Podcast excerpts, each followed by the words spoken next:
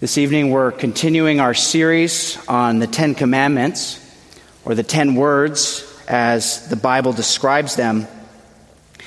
And it's helpful for us to think about the Ten Commandments as the Ten Words, not just because the Bible uses this language, as we see in Exodus 34, verse 28, and Deuteronomy 4, verse 13, but because God's 10 words include more than just commandments.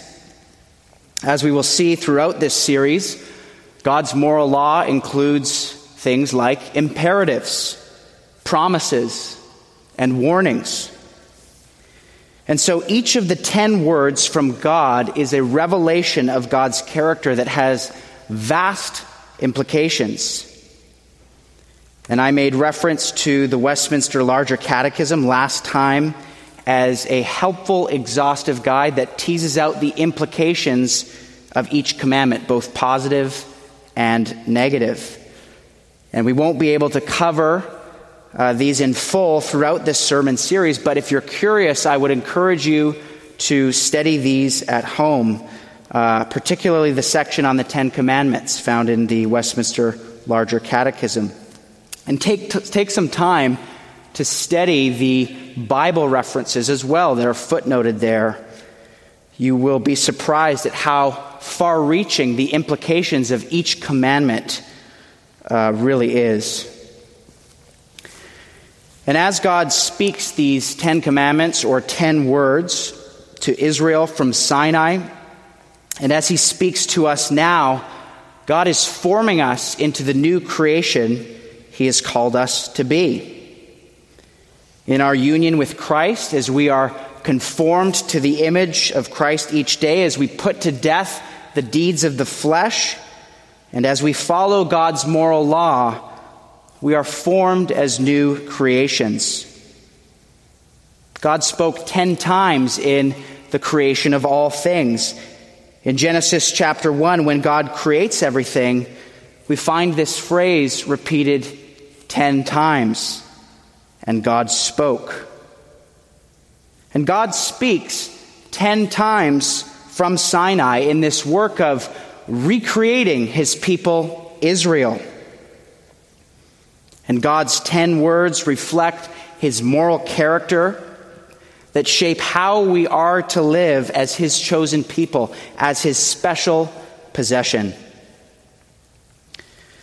As we now give our attention to this first word that God speaks, you shall have no other gods before me, what we see is that this commandment is a summons to true worship. Jesus himself says to us that the first and greatest commandment is that you shall love the Lord your God with all your heart and with all your soul and with all your mind. Jesus provides this as a summary of the first table of God's moral and eternal law. And there is a reason that this first word is concerned with the worship of our triune God, one God in three persons. True worship is what we were created for. And everyone worships something, whether they acknowledge it or not, because we have each been created by God in His image, believer and unbeliever. And embedded within our, our human makeup is the impulse to worship. And before the fall of mankind, before sin and death entered the world, Humanity worshiped God exclusively and in accordance with how we were designed to live. But after we sinned and fell in Adam, our worship has become disordered. As the Apostle Paul writes in Romans chapter 1, verse 25, the unbeliever now worships and serves the creature rather than the Creator. And you might hear this and think that that sounds a little abstract, especially in our Western context. Right? We don't keep physical idols above our mantelpiece. We don't have images of our ancestors that we cry out to. No, the gods of our Western age tend to be much more subtle, but they are certainly there. Just think about what it is that people live for in this culture today success, money, career, fame, comfort, vacations, family, hobbies, and so on. When we consider the fundamental question, what is it that you live for? The idols of our heart are quickly exposed. And many of these things can be good things, things that can be enjoyed to the glory of God, and we ought to enjoy them to the glory of God when they are rightly ordered within our lives. But the devil seeks to make these earthly things ultimate. And for the unregenerate, uh, unregenerate soul, the worship of false gods, whether material or immaterial, is inevitable. And so everyone is a worshiper. And so the question is never, whom do you worship? Or even more basic, do you worship? But rather, the question is, what will you worship? Will you worship God alone in spirit and truth? Will you cast aside those competing allegiances and idols and render your heart to God alone? The first commandment begins with God because it is from the worship of God alone that everything else flows. Thomas Aquinas says that the end of human life and society is God. And he says, because of this, the ten words begin with directing mankind to God. Martin Luther says that everything proceeds from the power of the first commandment. In other words, all of life flows from who or what we worship. Where is our loyalty? What are the things that we love most? The way we answer that informs our ethical system. Because right living, right worship leads to right living. And because we were created with the chief purpose of glorifying God and enjoying Him, we must view this first commandment as the foundation of our existence.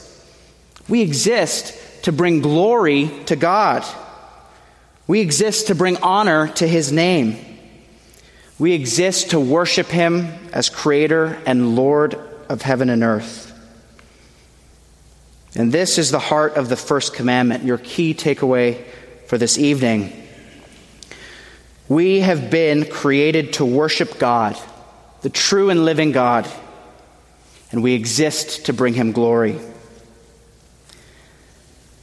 Let's now look at, at our Bibles together, Exodus 20, and I'll start from verse 2. I am the Lord your God who brought you out of the land of Egypt, out of the house of slavery. You shall have no other gods before me. Now, one of the things that we notice right away is that God's first word begins with a historical overview of the Exodus. Israel, God's chosen people, they have been set free from Egypt. And now God calls them to live as a free people. In other words, we see God remind Israel that He has delivered them and that now they are to walk in newness of life. And this is true of every Christian who is set free from the power of sin and death. Christ welcomes all sinners to come as they are. But when he sets them free, he says, Go and sin no more. All who are set free from bondage to sin are called to present their lives as living sacrifices, to be wholly devoted to the worship of God alone. Those whom the Son sets free are free indeed, and with our newfound freedom, we are summoned to worship the one true God. Israel's history also provides helpful context to how we understand the first commandment. The nations around Israel were polytheistic. Uh, that means they're, they're prone to the worship of gods, of many gods, made by hands. And the nations around Israel had gods for everything gods for fertility, gods for agriculture, for example. And Israel's desire to be like the surrounding culture was insatiable.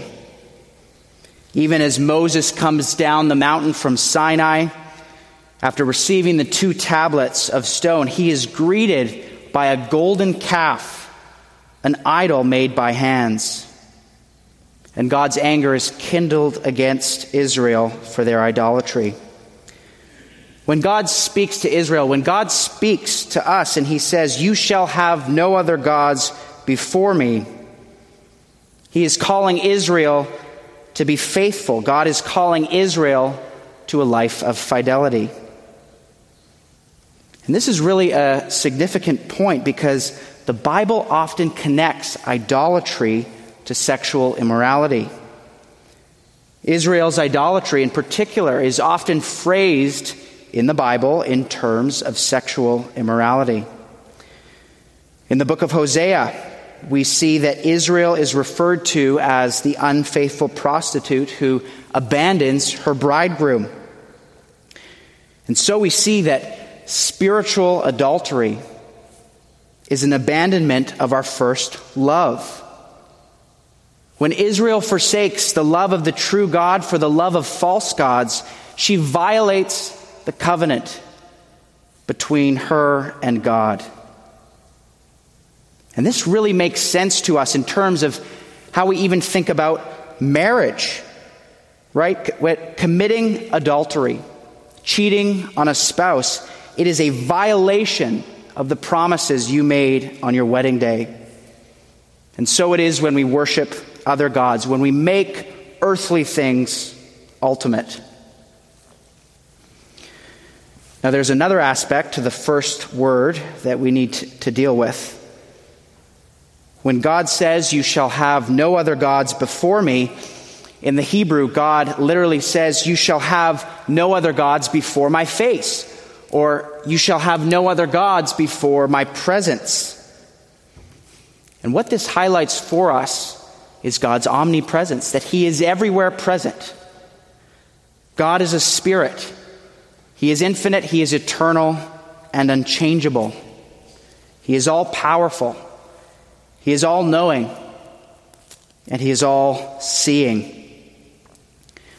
And because he is everywhere present and all seeing, this first word tells us that idolatry includes the secret parts of our lives that we think that we can hide from everyone. We are prone to have our little pet idols, our secret friends that we turn to in the dark and shadowy corners of our mind and heart. And sometimes in the moment when we're faced with temptation, we deceive ourselves. And we say, well, no one's, no one's going to know.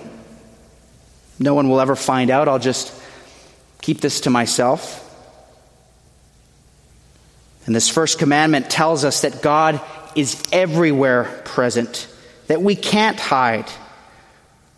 And that means we not only need to deal with our material idols, but also the immaterial ones, those sinister idols that creep into our hearts and vie for our affections. And the great danger of playing nice with the idols of our hearts is that they can destroy us from within. In Psalm 115, verse 8, the psalmist tells us that when we play nice with the idols of our heart, we actually become like them. That we become senseless, that we become dull, that we become unable to function. When we are consumed with love for ungodly things, we self destruct. Augustine says that the essence of sin is disordered love. You see, sin is, sin is the love of the wrong thing. It is principally a violation of the first commandment.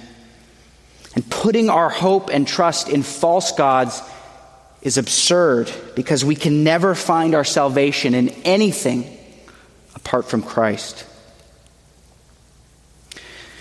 In his book entitled Counterfeit Gods, uh, Timothy Keller has this wonderful epilogue uh, where he provides these helpful questions for every Christian to identify okay, what are the idols of my heart? And I'm going to paraphr- paraphrase them for you, but they essentially go like this. Here's the first one What is it that you daydream about in your free time? I mean, that's, that's insightful. What, what are those things that you constantly mull over and over at the office or at the job site that will tell you something about what you love? Here's a second question How do you spend your money? Now, that can be uncomfortable for us to answer, but if we pull up our credit card statement and, and we have an honest look, what do our dollars? What do they say about what we love? Here's the third one he offers How do you respond to God when you don't get your way? Do you resort to shaking your fist at God? Or can you be like Job, who says, The Lord gives and the Lord takes. Blessed be the name of the Lord. Here's the last question. Uh, Keller gives to us. Blessed, uh, he says, what is your most uncontrollable emotion? And what does that tell you about your heart? For example, if you become filled with uncontrollable rage when someone cuts you off, which can happen a lot in Philadelphia, I know. What does your uncontrollable anger say about what you love? These are difficult questions to answer. One of the most profound biblical counselors I've ever read, David Powlison, he says this Here is the most basic question which God poses to each human heart Has something or someone besides Jesus Christ taken title to your heart's functional trust, preoccupation, loyalty, service, fear, and delight? To who or what do you look for life sustaining stability, security, and acceptance? What do you really want and expect out of life? What would really make you happy? What would make you an acceptable person? Where do you look for power and success? These questions or, sim- or similar ones tease out whether we serve God or idols, whether we look for salvation from Christ or from false saviors. So, the question that we need to answer tonight is really this Where is your allegiance? The gods of this age are clamoring for your attention. This world demands your allegiance. It wants you to conform, to bow the knee, to the latest movement, to the latest ideology, to the latest charismatic politician. And we can become so infatuated and caught up in the things of this world that we lose sight of heaven. We can become so earthly minded that we forget where our ultimate allegiance lies. Brothers and sisters, we are exiles here. Our citizenship is in heaven. And our sole allegiance belongs to Christ. It cannot compete with other allegiances. As Jesus says in Matthew chapter 6, verse 24, no one can serve two masters, for either he will hate the one and love the other, or he will be devoted to the one and despise the other. It is impossible to serve two competing masters. Beloved in the Lord, will you forsake the fleeting idols of this world that desperately clamor for your attention and for your allegiance? Will you cling to Christ? because He alone can quench your thirst. He alone can satisfy the deep longings and desires of your soul. One of the pressing issues that faces us today is the idol of self. We as a society have placed the individual at the center of the world. Our sense of wrong and right is guided from within, and our actions are, are constantly driven by our fickle appetites. And the Apostle Paul, under the inspiration of the Holy Spirit, he writes these words for us in Philippians chapter 3. He writes this For many, of whom I have often told you and now tell you even with tears, walk as enemies of the cross of Christ. Their end is destruction. Now listen to this.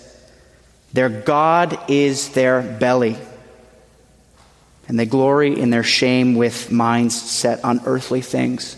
Paul isn't saying here Uh, that they worship the organ that is the stomach, but rather, Paul is saying that enemies of the cross of Jesus Christ, they worship what their belly represents. They worship the endless appetite, the, their continual craving to satisfy and indulge the self.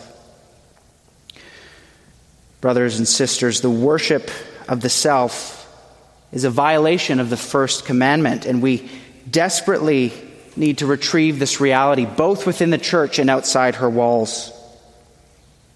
We don't exist to glorify ourselves. No, we exist for God. The Bible offers us an entirely different anthropology than what we see today. God's word says that you are not your own, that you have been bought with a price. The Christian life is one of dying to self rather than worshiping the self. And this worldly notion that we exist for our own happiness, not to worship God, but for our own happiness, this notion has led us into dark places. When we worship ourselves, we dethrone our Maker as Lord. When we make ourselves the ultimate judge of right and wrong, rather than God, we mock the very one who formed us in our mother's womb. Brothers and sisters, the life of the Christian. It is one of self negation. We are called to die to self and to live to Christ. We are called to put to death that which is evil in us and put on the new mind that we have in Christ. This is why the Apostle Paul can say in Galatians chapter 2 I have been crucified with Christ. It is no longer I who live, but Christ who lives in me. And the life I now live in the flesh, I live by faith in the Son of God who loved me and gave himself for me.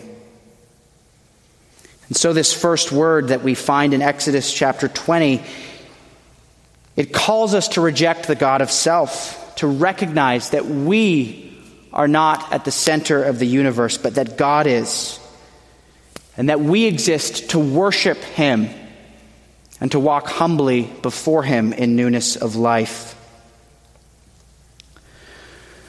Well, as we come to a close this evening, let's consider one last piece of this first commandment. If the first commandment prohibits the worship of other gods, it means that God requires that we worship the one true God. Well, who is that one true God. Many of you know that Christianity it is inherently monotheistic. We worship one God. And in John chapter 10, Jesus says, I and the Father are one. And as we read in John chapter 6, the Father draws us to himself by the power of the Holy Spirit. And this is important for us as we think about the first commandment because Jesus was actually rejected. He was rejected because the Pharisees believed he, he violated this first word. The scribes and the chief priests charged Jesus with false claims of deity. They charged him with promoting the violation of the first commandment. And in their minds, they thought Jesus is claiming to be another God, not the living and true God, not the one God, Yahweh. Jesus went willingly to the cross for us and our salvation on the accusation that he was blaspheming the one true God, the God of Abraham, Isaac, and Jacob. But, but as I referenced uh, in John's Gospels, we see that Jesus Christ is actually the one true and living God. He is the God that we see here in Exodus chapter 20. Jesus is the Alpha and the Omega. He is the beginning and the end. And there is one divine essence Father, Son, and Holy Spirit. And these three persons exist in the unity of the Godhead. One God, forever to be praised and worshiped. And Jesus says in John chapter 8, verse 58 Truly, truly, I say to you, before Abraham was, I am. You see, our risen Lord, He is the I am that I am, the name that was revealed to Moses in the burning bush. Jesus is not another God. He is the only true and living God. We worship one God. We worship the God of Abraham, the God of Isaac, the God of Jacob. But as the Word of God tells us, our one triune God is Father, Son, and Holy Spirit. As we reflect on the nature of God's law, it's easy to see how we fall short each day. We know that we are unworthy of His grace. We know that we desperately need His presence in our life every day. When we read God's eternal and moral law, when we hear this first word, we know intuitively, we already know that we fail in our worship of the true God. But remember, this is the first use of God's law. God's perfect law of liberty. It is a mirror for us. We see in the law, we see our need for Christ. We see our own unrighteousness, and we see the need to cling to Christ because He alone is righteous. So, as you sit under God's word tonight and you sense the Holy Spirit convicting you of the idols of your heart, whatever they may be, Flee to the cross of Christ. That is what God's first word ought to do in your hearts. Flee to the cross of our Lord Jesus Christ. You will find refuge for your soul under the shadow of his wing. But then also, brothers and sisters, be reminded, be reminded that, that resurrection power is truly at work in your hearts. You have the mind of Christ, and you are commanded, you are commanded to walk in resurrection life. And this is the third use of God's law. You don't render your whole being as a living sacrifice to God because it somehow earns your salvation. No, rather, you, you render your whole being, you render yourself as a living sacrifice because the Spirit of Christ dwells in you.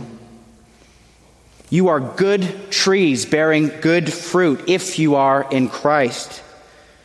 You blossom in the beautifying grace of sanctification as new creations called to live a life of obedience. And in the hour of temptation, may the Spirit of Christ, who dwells in our hearts, may He grant you strength to ward off any spiritual attack. As Jesus did battle with the enemy in Luke chapter 4 when he was summoned to worship false gods, may we, with Christ, resoundingly say, as it is written, You shall worship the Lord your God, and him only shall you serve. And may we ever strive towards the hope of glory, remembering that we were created to worship and that our souls can only find their longings satisfied by God Himself. Let's pray together. Our God and Father, you have fashioned us and made us in your image to bring glory to your great name. And we ask, O gracious God, that you would convict us of sin and that you would free us from the bondage of any idols that are seeking a stronghold in our heart, that are vying for our affections, competing for our allegiance. Oh Lord, we do ask that we would more and more grow in loving you fully. Give each of us a greater desire to pledge our sole allegiance to Christ. And may all these other competing affections and clamoring voices be drowned out by our love for you. We pray these things in Christ's name and for his sake. Amen.